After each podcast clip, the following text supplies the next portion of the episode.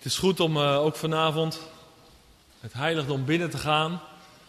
En daartoe nodigt Heer Jezus ons vanavond ook uit, als we zijn woord openen, om te zien wat er op het vaderhart van God is. En we gaan vanavond een heel bijzonder gedeelte met elkaar behandelen.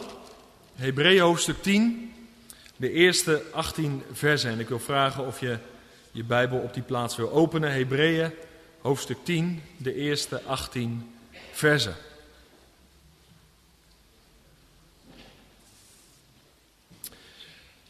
Er staat in Hebreeën 10 het eerste vers het volgende. Want de wet die slechts een schaduw heeft van de toekomstige helsgoederen en niet het wezen van de dingen zelf, kan nooit met dezelfde offers die zij jaar in jaar uit onderbroken brengen, hen die naderen tot volmaaktheid brengen. Zou er anders een einde gekomen zijn aan het offeren? Zou er anders niet een einde gekomen zijn aan het offeren? Want zij die de dienst verrichten, zouden zich dan in geen enkel opzicht meer bewust zijn van zonde, wanneer zij eens en voor altijd gereinigd waren. Maar nu wordt men door deze offers elk jaar opnieuw aan de zonde herinnerd. Want het is onmogelijk dat het bloed van stieren en bokken de zonde wegneemt.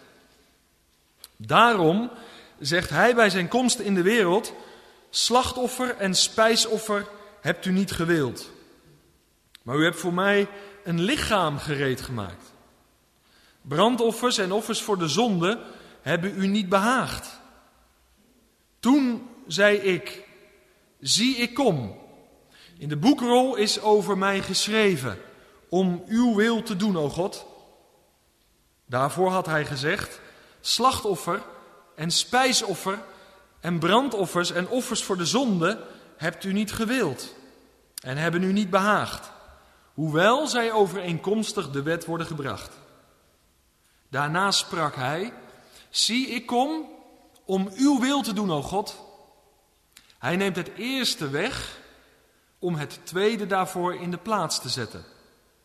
Op grond van die wil zijn wij geheiligd door het offer van het lichaam van Jezus Christus. Voor eens en altijd gebracht.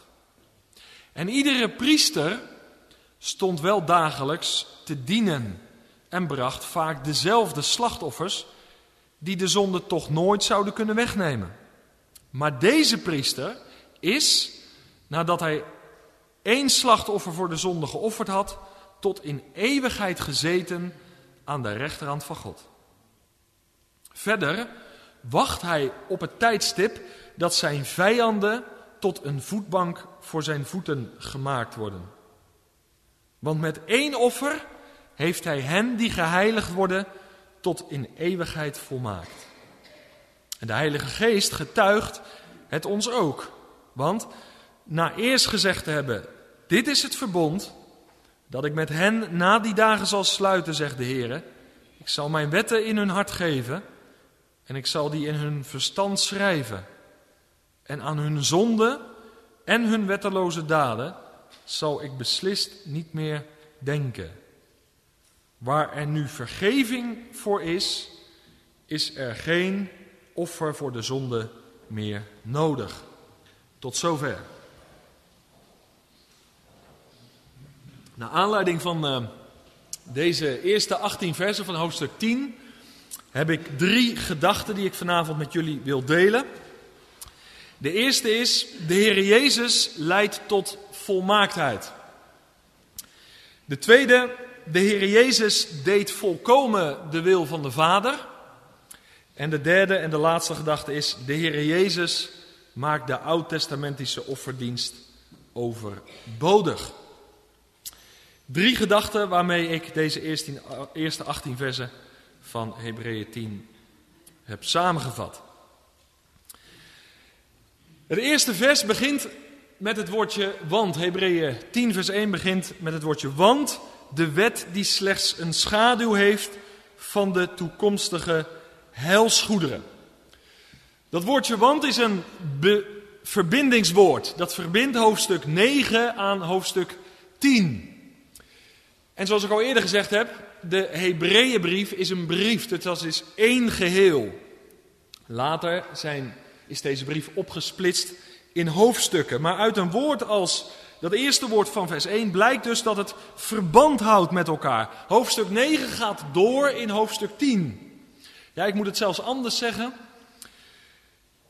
In hoofdstuk 10 wordt de volkomenheid van het offer van Christus, waar we het vorige, week over hebben, vorige keer over hebben gehad, wordt verder uitgediept. Dus hoofdstuk 10 volgt op 9 en is een, geeft een stuk verdieping aan de volmaaktheid van het offer van de Heer Jezus. Voordat ik verder ga is een belangrijke vraag. Ik heb verschillende keren genoemd het oude verbond en het nieuwe verbond. En als ik je vanavond nou zou vragen, wat was nu het fundament, wat was nu de grondslag van het oude verbond? Nou, dan zegt vers 10 dat dat, of dan zegt vers 1 van hoofdstuk 10 dat dat de wet was. De wet was de grondslag en het fundament van het oude verbond. En nu zou je vragen van, maar wat moet ik dan precies verstaan onder dat begrip wet? Nou, in het kader van Hebreeën 10 zou je kunnen zeggen, als er hier het woordje wet genoemd wordt, dat dat betekent de morele wet van de tien geboden. Maar juist in het kader van heel de offerdienst ook de rituele wet van de offerdienst zelf. Dat is belangrijk als omschrijving van het woord wet. De wet bevatte dus alle voorschriften, de omschrijving en de instructies met betrekking tot de offerdienst. Dat was ook onderdeel van de wet die God aan Mozes had gegeven. En wat zegt vers 1 nu over die wet? Nou, dat het slechts een schaduw was van de toekomstige dingen. En die toekomstige dingen die hebben we al in een ander hoofdstuk gezien.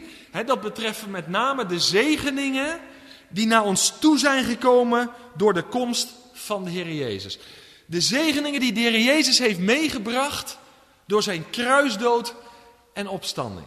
Waar jij en ik al de zegen van ondervinden en ik geloof, straks zijn die zegeningen verbonden aan het Messiaans vrederijk dan zal geheel Israël ook in die zegeningen gaan delen. Die toekomstige dingen, die toekomstige goederen. En het geweldige is dat jij en ik er vandaag al van mogen genieten. Ik lees nog even de vers in hoofdstuk 8. Want als iemand dan vraagt, wat zijn dan die zegeningen? En wat zijn dan die toekomstige goederen waar Israël straks ook ten volle in zal delen?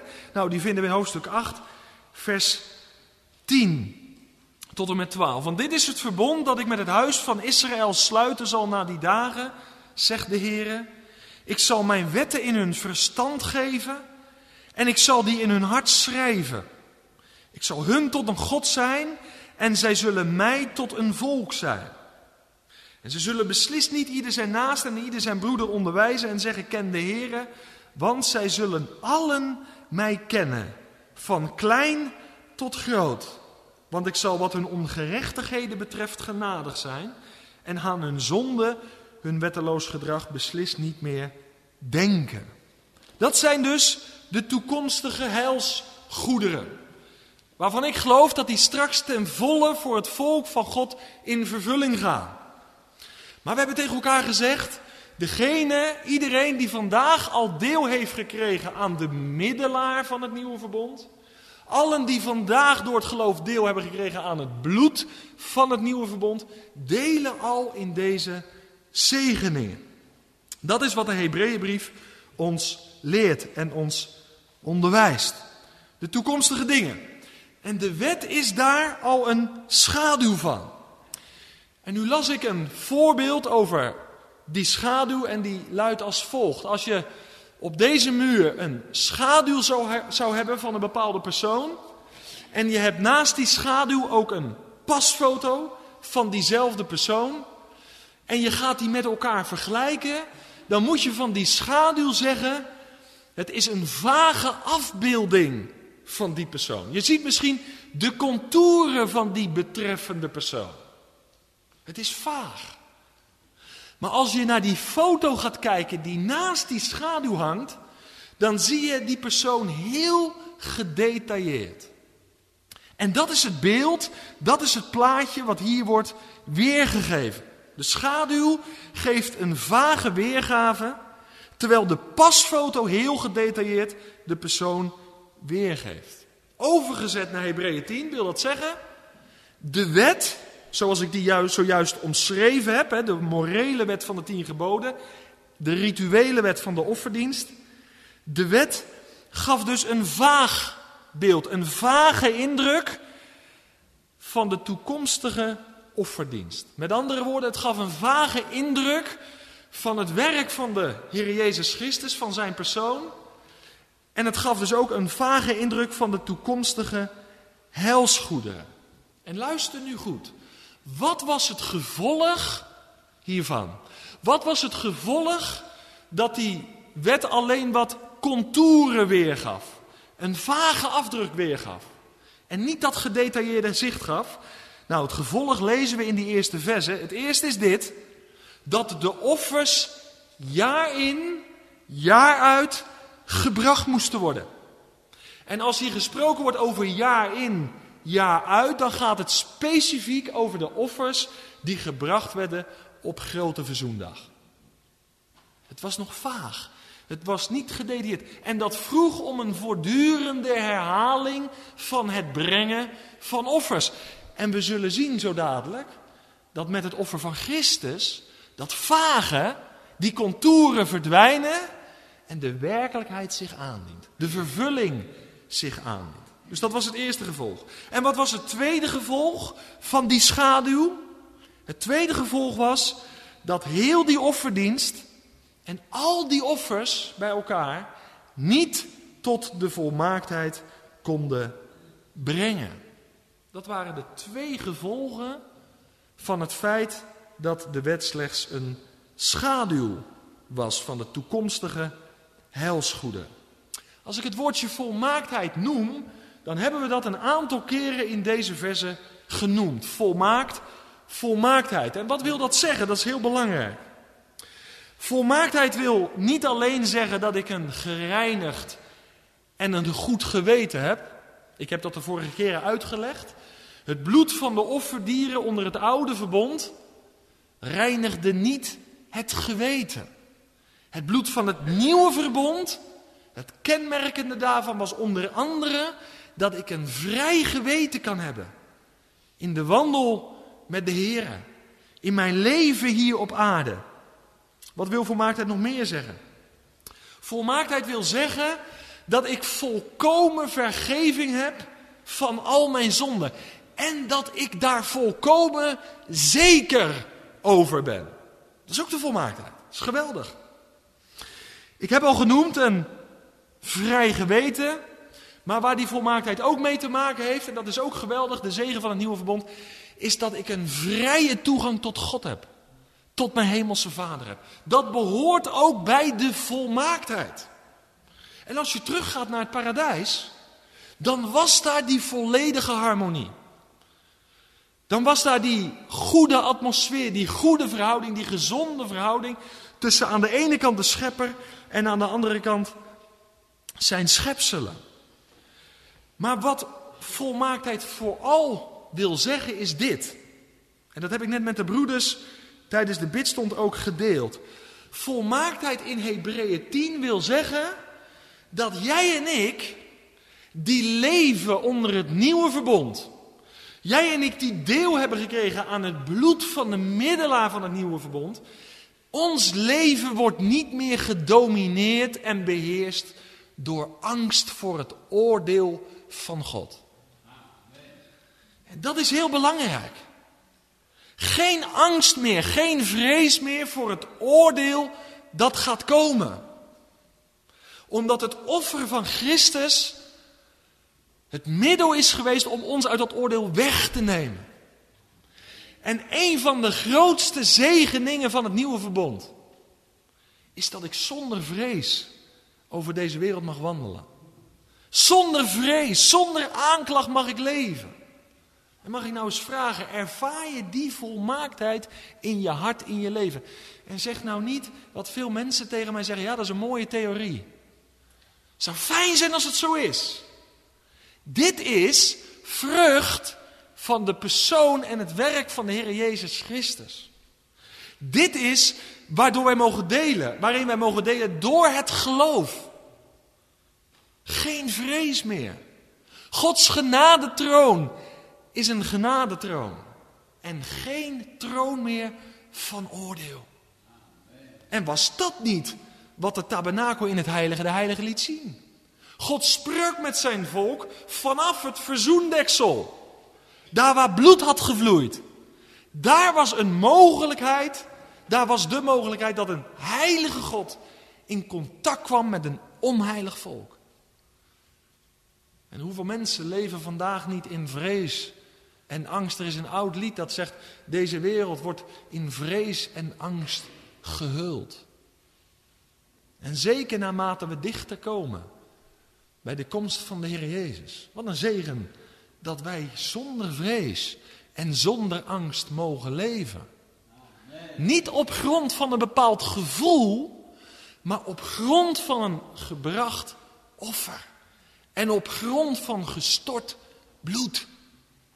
Er ligt een stevig fundament. Dat wil volmaaktheid eerst en vooral zeggen. Dan komen we bij vers 2. En in vers 2 wordt een retorische vraag gesteld. En wat is een retorische vraag? Al zou ik je dat vragen, geef daar eens een antwoord op. Wat is een retorische vraag? Dat is belangrijk. In het kader van vers 2. Nou, een retorische vraag is eigenlijk dit. Het is een, een, een mededeling in de vorm van een vraag. Het is een mededeling in de vorm van een vraag en er wordt dan ook geen antwoord op verwacht. Het is een mededeling. Er wordt iets neergezet. Je zou kunnen zeggen, de vraag stellen is hem beantwoorden. Een retorische vraag. En wat wordt er dan gevraagd? Nou, stel dat de wet, stel dat de wet, die een schaduw was van de toekomstige helsgoeden, stel dat die wet en de offers wel tot volmaaktheid hadden geleid, stel, wat dan? Nou, dan hadden de offers niet bij herhaling gebracht hoeven worden. Als dat de vrucht was van al die offers, dan had dat één keer gedaan kunnen worden en dan had dat niet herhaald hoeven worden. En met als gevolg dat alle gewetens in die tijd, in die bedeling, onder dat verbond, ook in één keer voorkomen gereinigd waren. Alle gewetens gereinigd. Maar wat laat vers 3 nu zien? Want het tegendeel is waar. Vers 3 zegt, maar nu wordt men door deze offers elk jaar opnieuw aan de zonde herinnerd. Dus het bewerkte niet een gereinigd geweten. Het moest voortdurend herhaald worden. Ja, sterker nog, het feit dat die offers gebracht werden, jaar in, jaar uit, op Grote Verzoendag, maar ook natuurlijk de dagelijkse offers, telkens als die offers gebracht werden, werd het volk herinnerd aan de zonde en aan de ongerechtigheid. Offers herinnerden dus aan de zonde. En wat zegt Paulus in Romeinen 3? Daar zegt hij dat door de wet de kennis van de zonde is. Ik moest denken aan het volgende voorbeeld. Het feit dat iemand steeds medicijnen slikt, bepaalt die persoon voortdurend bij zijn of haar ziekte. Het feit dat je voortdurend medicijnen slikt, bepaalt je bij je ziekte. Het feit dat je voortdurend offers brengt, bij herhaling, bepaalt je bij je zondigheid. En dat is kenmerkend voor de oude bedeling. Ik heb maandagavond een huissamenkomst gehad rondom de tabernakel. En daar hebben we het erover gehad. Hoeveel offers zijn er niet gebracht? Hoeveel bloed heeft er niet gevloeid? Hoeveel priesters en hoge priesters zijn niet actief geweest om steeds bij herhaling te offeren? Bij herhaling, bij herhaling. En dat in de wetenschap dat de zonden bedekt werden en niet definitief voorgoed vergeven werden. En die herhaling, of die ervaring van zo'n ziek iemand, Dat moet de ervaring zijn geweest bij de jaarlijkse offers op Grote Verzoendag. En van wie was dat de ervaring? Nou, de tekst zegt van hen die naderden. Vers 1. En vers 2 zegt, dat was de ervaring van hen die de dienst verrichten. Dus deze ervaring, waar je bijna moedeloos van zou worden, die gold dus voor de priesters, voor de hoge priester, maar indirect ook voor het volk. Want de priesters waren dienstbaar ten behoeve van het volk. Ik hoop dat je je probeert te verplaatsen in de ervaringen en de belevingen bij het brengen van die offers. Het zou je toch moedeloos kunnen maken, of niet? Dat was het oude verbond. Die herhaling bleef erin. En dan zegt vers 4 nog dat de offers van dieren de schuld niet kon uitdelgen. Sterker nog, in plaats van dat die offers de zonde uitdelgden, herinnerde zij de Israëlieten en de priesters aan de zonde. Die dierlijke offers. Uiteindelijk, uiteindelijk, wezen ze alleen maar heen naar dat grote offer dat zou komen. Wat voor eens en altijd gebracht zou gaan worden. En het was een voortdurende heenwijzing. Het bewerkte geen innerlijke reiniging. Maar het wees heen. En het bracht onder het volk als het ware een hartekreet omhoog. Schenk ons een volmaakt offer. Wat voor eens en altijd gebracht zal gaan worden. En we mogen zeggen tegen elkaar, in de volheid is het lam Gods gekomen. En Johannes heeft met die grote vinger gewezen, zie het lam van God. Wat is dit voor het Joodse volk geweest? Die in de voortdurende herhaling gingen met het brengen van offers.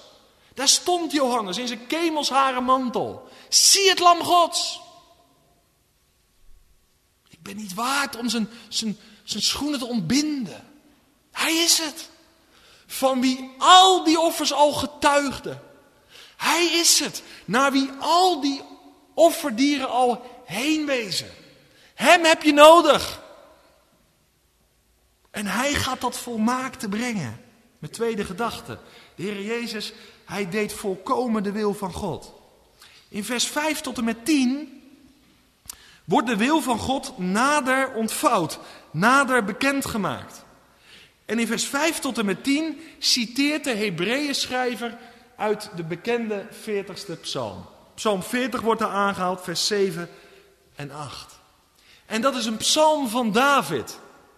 En die 40ste psalm die heeft messiaans trekken.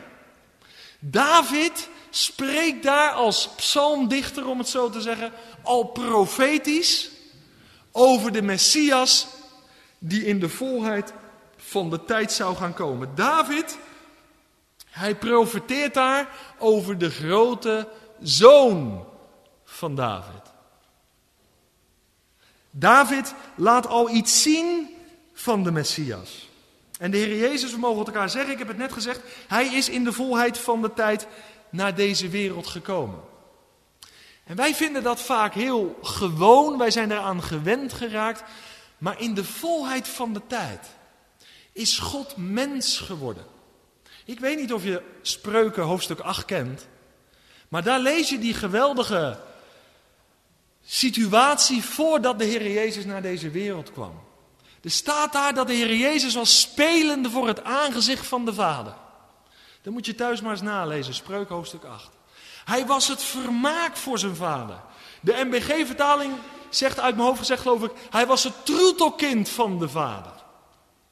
En de Heer Jezus en de Vader zijn daar in die heerlijke gemeenschap, in die heerlijke atmosfeer, in die volmaakte heerlijkheid. En dan komt het moment dat ze elkaar gaan verlaten dan verlaat de zoon de heerlijkheid van God om te gaan naar een wereld verloren in zonde en schuld. Dan verlaat de zoon de heerlijkheid van de vader en dan gaat hij naar de aarde. En op die aarde worden de offers gebracht, die reeds naar hem verwezen.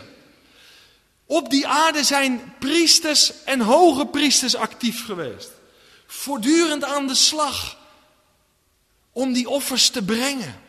Die heen wezen naar hem die op dat moment ging komen. Wat is dat geweest? Voor de vader, voor de zoon, in de volheid van de tijd. En daar kunnen we twee belangrijke principes uit leren. Het komen van God in het vlees. De openbaring van de Heer Jezus Christus. Daaruit kunnen we dit leren: dat de Heer Jezus ook in zijn menswording volkomen gehoorzaam is geweest aan de wil van de Vader. En ik vind persoonlijk, voor mijn eigen geestelijk leven, dat een van de meest bijzondere teksten uit de Bijbel. Het wordt hier twee keer gezegd. In vers 7 en in vers 9, waar de Heer Jezus zegt: Zie, ik kom om uw wil te doen. In de boekrol is over mij geschreven. En wat die boekrol precies is, daar zijn heel veel uitleggers het niet precies over eens. Je zou kunnen zeggen, het is het hele Oude Testament, het hele Eerste Testament, waar volop over de Heer Jezus wordt geprofiteerd. Je zou ook kunnen zeggen, het is, het is specifiek de wet en dan breder dan de tien woorden. Je zou ook kunnen denken aan de profeten, bijvoorbeeld in Jezaja, die zo geweldig geprofiteerd heeft over hem die zou gaan komen en zijn leven zou gaan geven. De boekrol. Daar was reeds over de Heer Jezus geschreven, over de Messias gesproken. En dan is daar de volheid van de tijd. En dan zegt de zoon, vader, hier ben ik om uw wil te gaan doen. Zie, hier ben ik. Hineni. Hij stelde zichzelf beschikbaar. Dus de Heer Jezus, luister goed. Hij is niet alleen als de zoon van God gehoorzaam geweest. Maar hij is ook in zijn menswording volkomen gehoorzaam geweest aan de wil van de Vader. En dat is belangrijk om te onderstrepen. Hij heeft gehoorzaamheid laten zien, hij heeft gehoorzaamheid gepraktiseerd. En dat is belangrijk voor jou en mij vandaag. En het tweede, hij is dus niet alleen als mens gehoorzaam geweest, maar het tweede is ook, hij bood zich vrijwillig aan om vrijwillig de wil van God op aarde uit te voeren. En in het Johannesevangelie staat geschreven, ik heb dat vaker aangehaald uit mijn hoofd, Johannes 4, vers 34, waar de Heer Jezus zegt, het doen van de wil van mijn Vader is voor mij als eten, is voor mij als drinken. Ik weet niet hoe het jou vergaat, maar ik heb eten en drinken nodig tot onderhoud van mijn lichaam. Dat is noodzakelijk. Maar ik eet en drink ook omdat ik dat, daarvan kan genieten. Ik vind dat heerlijk. En als er mensen zijn die mee eten, er is gezelschap, er is gezelligheid. Het geeft je blijdschap, het geeft je vreugde, het geeft je vermaak. Dus aan de ene kant is het nodig, maar dit is ook een kant van eten en drinken. En de Heer Jezus, die deed de wil van de Vader vrijwillig. Het doen van de wil van de Vader was voor hem als eten en als drinken. Het was een vreugde voor hem. En ik hoop dat je het vanavond nazegt. Heere God, uw wil voor mijn leven. Wat is dat? Openbaar me dat dieper en dieper. Want het doen van uw wil, dat is voor mij als eten en drinken. Het is tegelijkertijd ook wel de gevaarlijkste vraag die je in je leven kan stellen. Dus stel die vraag niet zomaar, Heer, wat is uw wil voor mijn leven? Want dan gaat de Heere God ook antwoorden. En soms moet je dan dingen gaan doen die niet overeenkomen met jouw idee van de wandel met de Heer. Moet je keuzes maken die wat kosten, die soms pijn doen. Maar toch door uw wil te doen, leer ik om vrij te zijn. De Heer Jezus, hij bood zich vrijwillig aan om de wil van de Vader hier op aarde uit te voeren. En dat vrijwillige, dat wil ik iets uitwerken. Twee voorbeelden, daar werd ik bij bepaald in de voorbereiding. Dat vrijwillige karakter, dat vrijwillige aspect, dat mis ik vandaag een beetje in de christenheid. Sommige mensen denken van, ja, wat kan ik nog, nog net wel doen om, om, om, om in de hemel te komen en wat moet ik net niet doen om uit de hel te blijven? Dat een beetje. Nou, als dat het spoor is waarop je loopt als christen, dan is het zeer slecht met je gesteld. Het gaat om die vrijwillige, volkomen overgave en toewijding aan Hem, die zich vrijwillig en volkomen voor jou en mij heeft overgegeven tot in de dood van het kruis. En wat is ons antwoord daarop? Wat is onze reactie op deze overgave? En ik moest denken aan het Nazireënschap. Je kan het allemaal thuis nalezen in nummer 6. Het Nazireënschap betrof ook toewijding aan God. En je deed een vrijwillige, persoonlijke gelofte voor een bepaalde tijd. Om helemaal toegewijd te zijn aan de God van Abraham, Isaac en Jacob. Aan de God van Israël. Het Nazireënschap. De Heer Jezus. Hij is de vervulling van het Nazireënschap. En ook daar zie je dat vrijwillige aspect. Maar ook als ik denk in het kader van de Hebreeënbrief aan het brandoffer. Ook het brandoffer, zoals we dat lezen in Leviticus 1, een belangrijk aspect was het vrijwillige brengen van zo'n offer. Belangrijk brandofferaspect was dat het een vrijwillig offer was. En zo zie je dat dat door de hele Bijbel terugkomt. En de Heer Jezus is dus hier in Hebreeën 10 de vervulling van het Nazireënschap. De vervulling van het brandoffer. En hij zei het in de volheid van de tijd. Vader, hier ben ik. En toen moesten ze als het ware afscheid van elkaar nemen. En hij ging naar een wereld verloren in zonde en schuld. Maar hij heeft het kruis verdragen en schande geacht. De vreugde die in het vooruitzicht lag. Het is onvoorstelbaar dat onze Heer, dat onze Heiland deze weg is gegaan. En nu moet je even met mij meebladeren naar Johannes 10. Want nou maken heel veel mensen de vergissing als het gaat om de weg die de Heer Jezus is gegaan. Zeker als het gaat om zijn sterven. Velen denken of velen zeggen vandaag, de Heer Jezus, hij is vermoord. Ze hebben hem van het leven beroofd. Maar hou goed in de gaten, en ik heb dat niet voor niks geaccentueerd. Hij koos ervoor om de heerlijkheid van de Vader te verlaten. Het was een vrijwillige keuze om die weg te gaan. Dat was een doel. Dat was een plan. Hij had een focus. Hij leefde niet voor niets. Hij had een heel duidelijk doel in zijn leven. En moet je kijken wat er in Johannes 10 staat, het 17e vers. Dat heeft veel indruk op mij gemaakt. Johannes 10, vers 17. Daarom heeft de Vader mij lief, omdat ik mijn leven geef om het opnieuw te nemen. Jezus is niet vermoord. Hij had op kunnen treden en iedereen neer kunnen vellen. En iedereen had het nakijken gehad. Hier staat, hij heeft zijn leven gegeven om het opnieuw te nemen. Broeders en zusters, dat kan je van geen één kerkelijk leider zeggen. Dat kan je van geen één politiek leider zeggen. Dat kan je van geen enkele priester zeggen. Dat kan je van geen enkele hoge priester zeggen. Dat kan je alleen van Jezus Christus zeggen. Hij koos ervoor om zijn leven af te leggen en het opnieuw op te nemen. En wat zegt vers 18? Niemand, wil er een streep onder zetten? Niemand neemt het mij af. Amen? Dat is onze Heer. Dat is onze heiland. Maar ik geef het uit mijzelf. Hier zou je van onder de indruk moeten komen. Dit is zo indrukwekkend.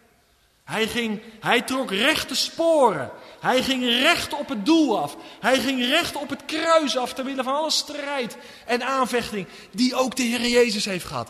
Maar hier staat het wel. En ik heb het onderstreept. Ja, ik heb het fel geel gekleurd in mijn Bijbel. Niemand neemt het mij af, maar ik geef het uit mezelf. Ik heb macht het te geven en heb macht het opnieuw te nemen. En dit gebod heb ik van mijn Vader ontvangen. Heere Jezus, er is niemand zoals u. En dat deed hij, broeders en zusters, ten behoeve van jou. En ten behoeve van mij. Om ons het leven te geven. Hij, gaf, hij legde zijn leven af en hij nam het weer tot zich. En toen hij dat nieuwe leven weer tot zich nam, heeft hij dat tot zich genomen om het vervolgens uit te delen. En Paulus zegt in de Romeinenbrief dat de geest van God, die werkzaam was tijdens de opstanding van Christus uit de doden, dat is dezelfde geest die vandaag in jou en mij actief is. Dat is een geweldige zegen. En daarom spoort Paulus op verschillende plaatsen de gelovigen aan om uit de opstanding van Jezus Christus te leven. Want hij heeft ons deelgenoot gemaakt van dat nieuwe leven. Wat een geweldige zegen wat de Heer Jezus voor ons heeft gedaan. Terug naar Hebreeën 10.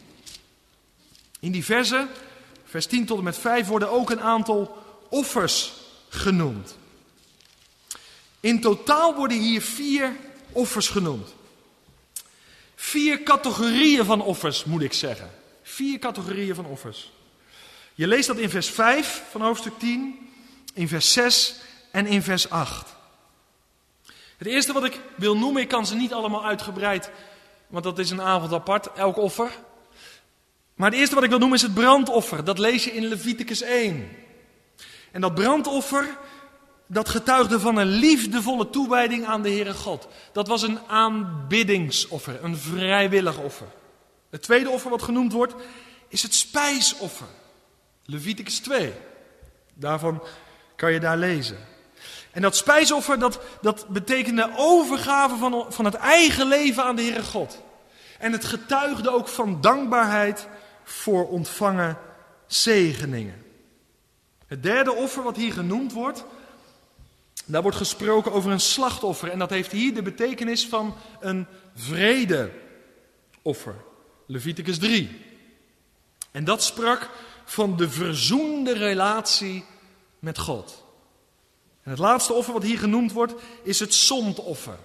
Daar lees je van in Leviticus 4 en Leviticus 5. En dat spreekt, het woord zegt het al, van de vergeving van onze zonden.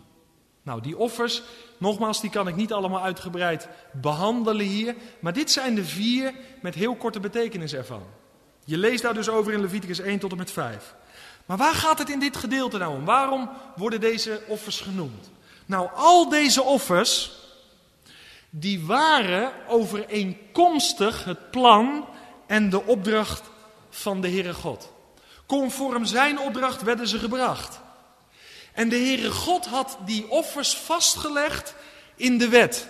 Hij had ze omschreven en hij had de instructies gegeven. Maar nu staat er iets wat je misschien wel is opgevallen en dat je zegt van hoe zit dat nou?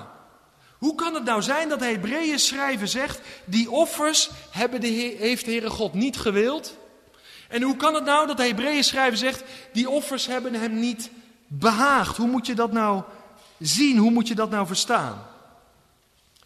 Nou luister goed, dat God deze offers niet heeft gewild. En dat ze hem niet hebben behaagd, zoals vers 5 zegt, zoals vers 8 zegt. Dat heeft te maken met het feit dat ze niet leiden tot het uiteindelijke doel wat de Heere God had. En wat was dat?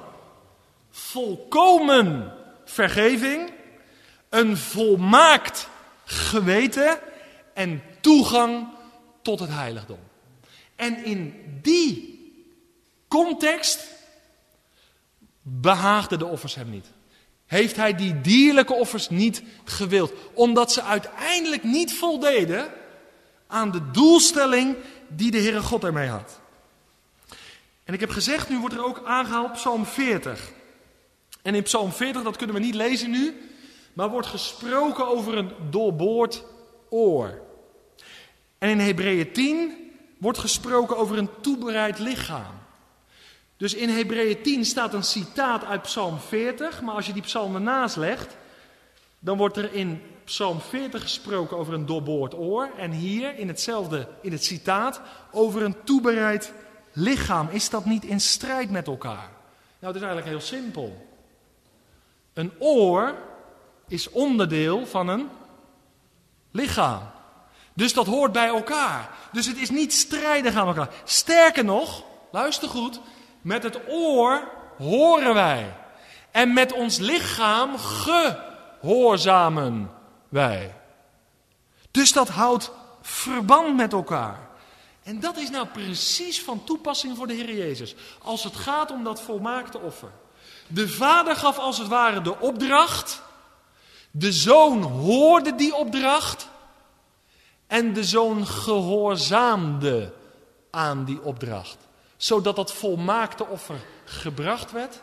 En zodat dat bloed van het nieuwe verbond zou worden gestort. En wat zie je hierin? Deze brief is geschreven aan de Hebreeën. Horen en gehoorzamen hoort bij elkaar. Is het kenmerk van Hebreeuws denken. En dit is exact wat Psalm 40 zegt. Dit is exact wat Hebreeën 10 zegt. Dus gehoorzamen hoort ook onder het nieuwe verbond verkondigd te worden. Is een vrucht daarvan. Horen en gehoorzamen is belangrijk. Nu gaan we naar vers 9. Daar staat, daarna sprak hij, zie ik kom om uw wil te doen. O God, hij neemt het eerste weg om het tweede daarvoor in de plaats te zetten. Hier wordt gesproken over het eerste en over het tweede. Dat eerste neemt hij weg, dat tweede komt ervoor in de plaats. Wat moeten we staan onder het eerste? Nou, daar hoef ik niet veel meer van te zeggen, denk ik.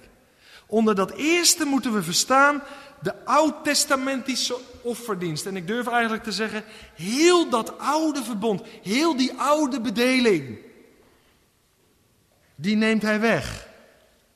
Wat wil dat zeggen? Nou, in het Grieks betekent dat, die schaft hij af, die trekt hij in.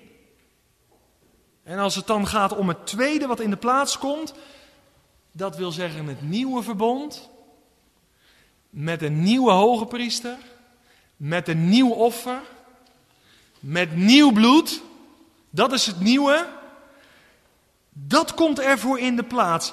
En daar staat, dat wordt van kracht. Dus met dat de Heer Jezus zijn leven had gegeven, is dat oude voorbij gegaan en is het nieuwe gekomen. Is het nieuwe van kracht geworden. En dat nieuwe heeft als fundament het offer van de Heer Jezus Christus en het daarmee gestorte bloed. En daarom moeten wij niet blijven leven bij rituelen, schaduwen en afbeeldingen. Want hier staat in vers 9, het eerste neemt hij weg. Dat wil niet zeggen dat je van het eerste niks meer kan leren. Dat denken heel veel christenen, die zijn alleen met het Nieuwe Testament bezig. Nee, je moet het eerste juist onderzoeken, de kennis van dat eerste deel tot je nemen, zodat je dat tweede deel des te beter gaat begrijpen en meer en meer komt in aanbidding voor de koning. Daar gaat het om. Maar sinds het gestorte bloed van de Heer Jezus is het tweede voor het eerst in de plaats gekomen is het, is het tweede van kracht geworden. Met als fundament het offer van Christus. Vers 10. Dat is zo mooi. En op grond van die wil zijn wij geheiligd door het offer van het lichaam van Jezus Christus voor eens en voor altijd. Op grond van die wil. Wat wordt er met die wil bedoeld? Nou, dat is de wil van God, maar dat is erg globaal. Die wil, de wil van God in dit verband houdt in dat dierenoffers hem niet konden behagen. Dat is uiteindelijk niet zijn definitieve uiteindelijke wil geweest. De wil van God de Vader was het offer en het bloed van Jezus Christus. Dat is de uiteindelijke wil van God. En op grond van die wil, wat dus alles te maken heeft met de persoon en het werk van de Heer Jezus Christus, zijn wij geheiligd door het offer van het lichaam van Jezus Christus. Die wil van God. Die moet voor ons bovenaan staan. Moet voor ons het allerbelangrijkste zijn. Maar wat was het onderwerp? Wat was onderdeel van die wil van God? Dat de Heer Jezus zijn leven ging geven. Dat de Heer Jezus zijn bloed ging storten. En daarom, broeders en zusters, moet de persoon en het werk van de Heer Jezus Christus ook voor ons de allerbelangrijkste plaats in ons leven innemen. En begrijp je dat? Want die wil die teruggaat op de wil van God, geopenbaard in het offer van de zoon, daarvan staat, die heeft ons geheiligd. Op grond daarvan zijn we geheiligd. Wat betekent dat? Geheiligd, dat weet je, dat is apart gezet. Maar in het kader van de Hebreeënbrief wil ik vooral dit zeggen. Apart gezet om gemeenschap met God te hebben. Ik hoop dat je begrijpt, met dat we door de brief heen gaan, dat de Hebreeën schrijver ons naar het allerhoogste wil brengen. En wat is het allerhoogste? Dat is de gemeenschap met God. Dat is intiem zijn met de Heere God. En vers 10 zegt dus dat jij en ik daarvoor apart gezet zijn. Om gemeenschap met God te hebben.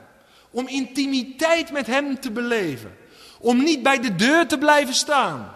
Om niet bij het brandoffer te blijven staan. Maar om door te dringen tot in het heilige der heiligen. En om te leven dicht bij het vaderhart van God. Daarvoor zijn wij apart gezet. Daartoe zijn wij geheiligd. Een toegewijd volk, een toegerust volk. Wat intiem met zijn God leeft. Dat is wat vers 10 bedoelt. En als het nog niet genoeg is, dat offer van het lichaam van Christus is voor eens en altijd gebracht. Je hoeft er dus niet moedeloos onder te worden. Van die eindeloze herhaling weer een offer brengen. En weer een offer brengen. Die herhaling is eruit gegaan. Want toen het lam Gods kwam, toen heeft hij zijn lichaam gegeven, het offer gebracht. Eens en voor altijd. Onderbroken, ononderbroken. Tot in alle eeuwigheid. Hij heeft fundament gelegd. En wij als priesters onder het nieuwe verbond zijn door dat offer ingewijd tot onze priesterdienst, zodat we vrije omgang hebben met de God van hemel en aarde, de God van Abraham, Isaac en Jacob. We gaan naar de volgende verse. En dat is vers 11 tot en met 13. Toen ik sprak in de hoofdstukken 9 en 10, toen heb ik al diverse verschillen laten zien tussen de aardse en de hemelse hoge priester. Ik kan het nu niet allemaal herhalen, kijk daarvoor de boodschappen terug. En in diezelfde hoofdstuk, hoofdstuk 9 en 10, zagen we ook de verschillen tussen de vroegere offers en Jezus' volmaakte offer. En in vers 11 tot en met 13 wordt daar nog een verschil aan toegevoegd. Dus met wat ik allemaal al genoemd heb, noemt vers 11 tot en met 13 nog een belangrijk verschil. En wat is dat verschil dan? Nou, dat is heel mooi. Daar wordt genoemd dat de priester onder dat oude verbond dagelijks, bij de dagelijkse offers, maar ook bij de jaarlijkse offers, de grote verzoendag, zijn werk staande deed. En het feit dat hij dat staande deed, is een teken dat het werk eigenlijk nooit klaar was. Daar komt dat aspect van die herhaling weer terug. Hij was dus staande zijn werk aan doen. Als beeld, als teken van die voortdurende arbeid die hij verrichtte. En in de herhaling en weer in de herhaling. Het werk was nooit klaar. Maar wat staat er van de Heer Jezus Christus? Nou, de Heer Jezus heeft voor eens en altijd het offer gebracht. En wat is hij daarna gaan doen? Mag ik het eens zo zeggen? Na gedane arbeid is het goed rusten. We lezen van hem nadat hij het offer heeft gebracht, nadat hij zijn bloed heeft gestort, is hij gaan zitten op de allerhoogste positie.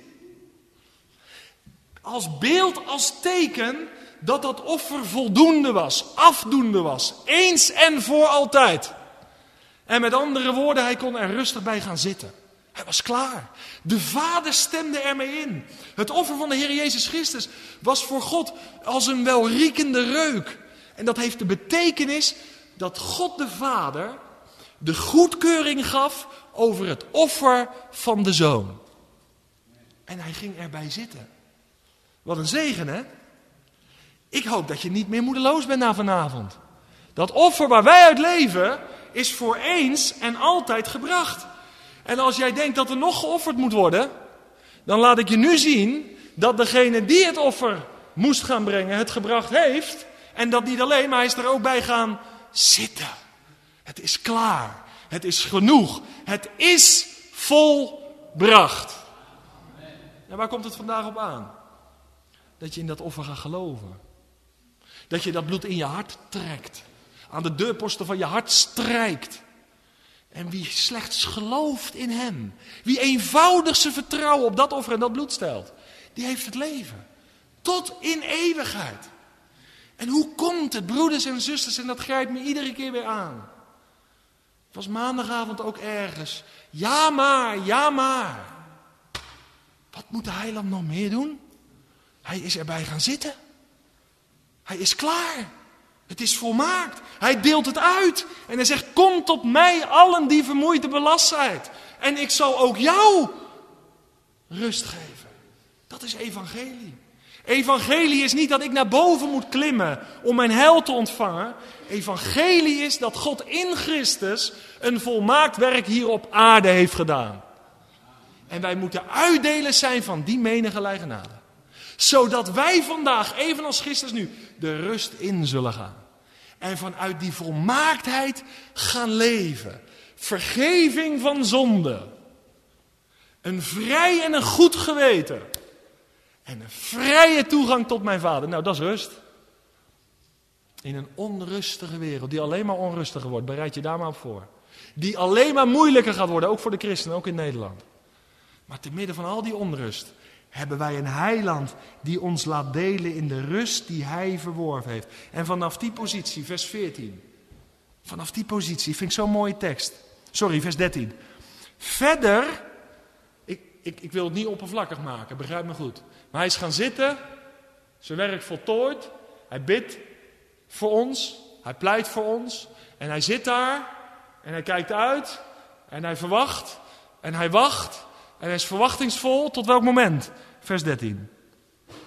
Verder wacht hij op het tijdstip dat zijn vijanden tot een voetbank voor zijn voeten gemaakt worden. Is dat niet indrukwekkend? Ik hoop dat je een beeld van je heiland hebt. Hij zit daar. En hij wacht opnieuw op het seintje van de Vader, want die weet de tijd. Zoals in de volheid van de tijd de Vader het zijn gaf, zo zal de Vader ook straks het zijn gaan geven, dat hij mag gaan. Hij zit te wachten. En wij zingen vol verwachting blijf ik uitzien, tot die dag eens dagen zal. Maar in de hemel zit er nog één. Hij wacht. Zijn verwachting is nog veel sterker als ons misschien. Ik hoop dat je vanavond ziet hoe kostbaar je voor hem bent. Hij ziet er naar uit om je te ontmoeten. Hij is betrokken op je leven vandaag vanuit die rustpositie, vanuit die gezagspositie die hij heeft. Hij is betrokken op zijn kinderen, hij is betrokken op zijn volk Israël. En hij wacht tot het zijn dat alle knie zich voor hem zal gaan buigen. En dat alle tong zal gaan beleiden, Jezus Christus, hij is Heer. Vind je het niet indrukwekkend? Ik vind het heerlijk dat ik van hem mag vertellen. Dit is de beste boodschap dit is de meest verwachtingsvolle boodschap. Dit is de meest hoopvolle boodschap. En dat heeft niets met jou en mij te maken. Dat heeft met onze Heer en Heiland te maken. En het werk wat Hij heeft verricht. Ik moet afsluiten. Ten slotte, vers 15 tot en met 17. En dit is een bijzonder stukje. In deze verse lezen we over het getuigenis van de Heilige Geest. En in die verse wordt opnieuw Jeremia 31 geciteerd. Maar dat heb ik al besproken in Hebreeën hoofdstuk 8. Hè? Dus vers 16 en 17 zijn in hoofdstuk 8 al aan de orde geweest. Toch wil ik dat laatste zinnetje uit vers 17 nog even benadrukken. Dat offer van de Heer Jezus Christus is zo compleet, is zo volmaakt, dat Hij niet meer aan onze zonde en wetteloze daden zal gedenken. Geloof je dat? Ik heb het net met de broeders besproken. Hoe vaak hebben wij niet, hè? Dat we iets hebben met iemand, dat we zeggen, nou ja, ik heb het hem wel vergeven. Maar als je hem ziet fietsen, maar ik zal het niet vergeten. En dat is bij de Heere God nou zo totaal anders. En dat is belangrijk dat je je denken ook wat dat betreft vernielt. Bij God is vergeven ook vergeten. Ik las in de voorbereiding, ik zal beslist daar niet meer aan denken. Daar zei een uitlegger dit, ze bestaan voor de Heere God niet meer. En als wij het beeld van de Heere God hebben, wat overeenkomt met het beeld wat wij van mensen hebben, dan gaat het goed verkeerd. Want dan zeggen we, ik vergeef het je wel, maar vergeten is ook het nooit doen. Maar bij de Heere God is vergeven ook vergeten. Hij heeft schoon schip gemaakt. Wat een bevrijding.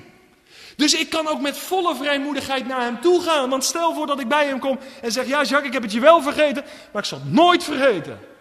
Dat geeft mij geen vrijmoedigheid. Dat geeft mij vrees en angst. En wat heb ik je uitgelegd vanavond? Waar zijn wij door het nieuwe verbond van verlost? Van vrees en van angst. Broeders en zusters, dit is zo'n zegen. En we spraken vanavond over het voorbeeld van een bakker die een zoon had. En die zoon, die was aan het spelen in de straat met een honkbalknuppel en een tennisbal met een vriend van hem. En ze waren met die bal aan het slaan. En op een gegeven moment, die, uh, die ene jongen die sloeg die bal door de ruit bij de bakker heen. En die jongen die dat deed, die zegt, joh, we rennen weg. Hij heeft het toch niet gezien. We blijven een poosje weg en dan keren we vanavond wel terug naar huis. En toen kwamen ze aan het einde van hun dag thuis. En toen kwamen ze met die knuppel alleen het huis binnen. En wie zat er op de bank? Nou, je raadt het al. Daar zat de bakker. En die jongen die het gedaan had, die kwam uit een arm gezin. Die had het niet breed. En dat voelde die jongen. En de bakker had dat verhaal natuurlijk al aan zijn vader verteld. En die jongen die kwam met een sip gezicht binnen. En die vertelde wat er was gebeurd. En zijn vader zei, ja, ik heb het gehoord. Hij zegt, nou, wat zou je nou gaan doen? Nou, die jongen zegt, ik zal mijn excuses aan de bakker aan gaan bieden. Ik zal vergeving vragen. En dat deed hij. En die bakker zei, joh, het is je vergeven. En hij gaf hem gelijk de nota. Maar ja, die jongen die had niks om te betalen. Dus hij, de bakker was op een gegeven moment weg. Toen moest hij naar zijn vader toe. Want daar moest het geld uiteindelijk vandaan komen. En toen voelde hij die last drukken. Hij denkt, ja, mijn vader kan het amper betalen. En hij gaf die envelop aan zijn vader. En toen zei hij tegen zijn vader, vader, wilt u mij dit vergeven? En hij besefte, dit kost mijn vader misschien wel het laatste geld wat hij nog heeft. En die vader zei tegen hem, jongen, het is je vergeven. En toen ging hij naar bed toe s'avonds en de volgende dag kwam hij uit zijn bed. En het eerste wat hij deed was, hij ging naar zijn vader toe. Hij zegt, pa, nog even terugkomend op die bal door de ruit bij de bakker. Ik vind het zo vervelend. En ik heb er eigenlijk helemaal niet van geslapen. Zou u het mij willen vergeven? Hij zegt, jongen, het is je vergeven. En toen in de loop van de dag kwam hij voor de derde keer bij zijn vader. En toen zei hij opnieuw, pa, het zit me nog steeds niet lekker. En zijn vader voelde het al aankomen en die werd wat korter. Hij zei, pa, ik, ik wil je nogmaals vragen, van, van die bal bij de bakker door de ruit. Vergeef het me alsjeblieft. Het zit me zo dwars. En toen werd die vader heilig verontwaardigd. En hij zei, ik heb je het hier de eerste keer al vergeven. Maar die jongen had een probleem. Zijn probleem was niet dat hij zijn zonde niet wilde beleiden. Maar zijn probleem was dat hij de vergeving niet wilde, niet kon aanvaarden. En als ik vanavond gesproken heb, en misschien vond je het te ingewikkeld of te oppervlakkig, hoe het zij, zei het. Maar als ik vanavond gesproken heb over het volmaakte offer van Christus, als ik gesproken heb over het bloed van het nieuwe verbond, dan vraag ik, heb je dat bloed nou toegepast in je eigen hart en leven? Heb je dat bloed nou aanvaard? Want er moet een moment komen dat je niet alleen zonde beleidt, maar dat je vergeving gaat aanvaarden. En hier staat de zegen van het nieuwe verbond. Ik zal er beslist niet meer aan denken. En de Heilige Geest, daarvan staat in vers 15, die getuigt het ook. De Heilige Geest gaf de gelovigen toen en vandaag het getuigenis en de bevestiging. Waarvan? Waarover? Nou, van dit. Dat het nieuwe verbond van kracht is geworden door het volmaakte offer en eenmalige offer van de Heer Jezus Christus. De Heilige Geest, luister goed, heeft de schrift, heeft Gods woord geïnspireerd, maar bevestigt ook die diepe waarheden met betrekking tot het nieuwe verbond. En op grond van dat offer, broeders en zusters, op grond van dat offer getuigt Gods geest met onze geest dat wij kinderen van God zijn. Romeinen 8, vers 16. En dan de conclusie in vers 18, dat vind ik zo indrukwekkend. Waar er nu vergeving voor is, is er geen offer voor de zonde meer nodig. Het offer van Jezus Christus maakt de oud-testamentische offerdienst overbodig. Wat een krachtige stelling. Wat een krachtige slotconclusie. Het de oud-testamentische offerdienst heeft nu geen waarde meer. Zelfs geen waarde meer in de heenwijzing. De dierenoffers wezen nog heen. Maar jij en ik, wij leven na Pinksteren. En wij hebben in Christus Jezus de werkelijkheid ontvangen. En toen ik me vanmiddag aan het voorbereiden was, toen werd ik bepaald bij een proclamatie van broeder Dirk Prins. En dat heeft me diep geraakt. En dat is een proclamatie met betrekking tot het bloed van de Heer Jezus. En ik wil je vragen of je nu wil gaan staan. En dat we deze geweldige rijkdom die we vanavond hebben overdacht. Dat we deze geweldige rijkdom zullen proclameren. Wat is proclameren? Proclameren is dat je deze geweldige rijkdom van het volmaakte offer en het bloed van het nieuwe verbond hardop gaat beleiden.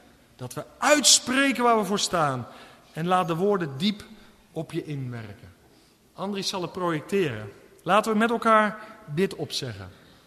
Ik overwin Satan door persoonlijk te getuigen wat Gods woord zegt dat het bloed van de Heer Jezus voor mij doet. Door het bloed van de Heer Jezus ben ik verlost uit de handen van de duivel. Door het bloed van de Heer Jezus zijn al mijn zonden vergeven. Door het bloed van de Heer Jezus word ik voortdurend gereinigd van alle zonden. Door het bloed van de Heer Jezus ben ik tot een rechtvaardige gemaakt, alsof ik nooit gezondigd had. Door het bloed van de Heer Jezus ben ik heilig gemaakt, apart gezet voor God. Door het bloed van de Heer Jezus heb ik vrijmoedigheid om in de aanwezigheid van God te komen. Het bloed van de Heer Jezus pleit voortdurend voor mij tot God in de hemel. Mijn lichaam, mijn lichaam is een tempel voor de Heilige Geest. Verlost, gereinigd en geheiligd door het bloed van de Heer Jezus. Amen. Ik wil vragen of jullie wil gaan zitten. En als er onder jullie zijn die een dankgebed uit willen spreken.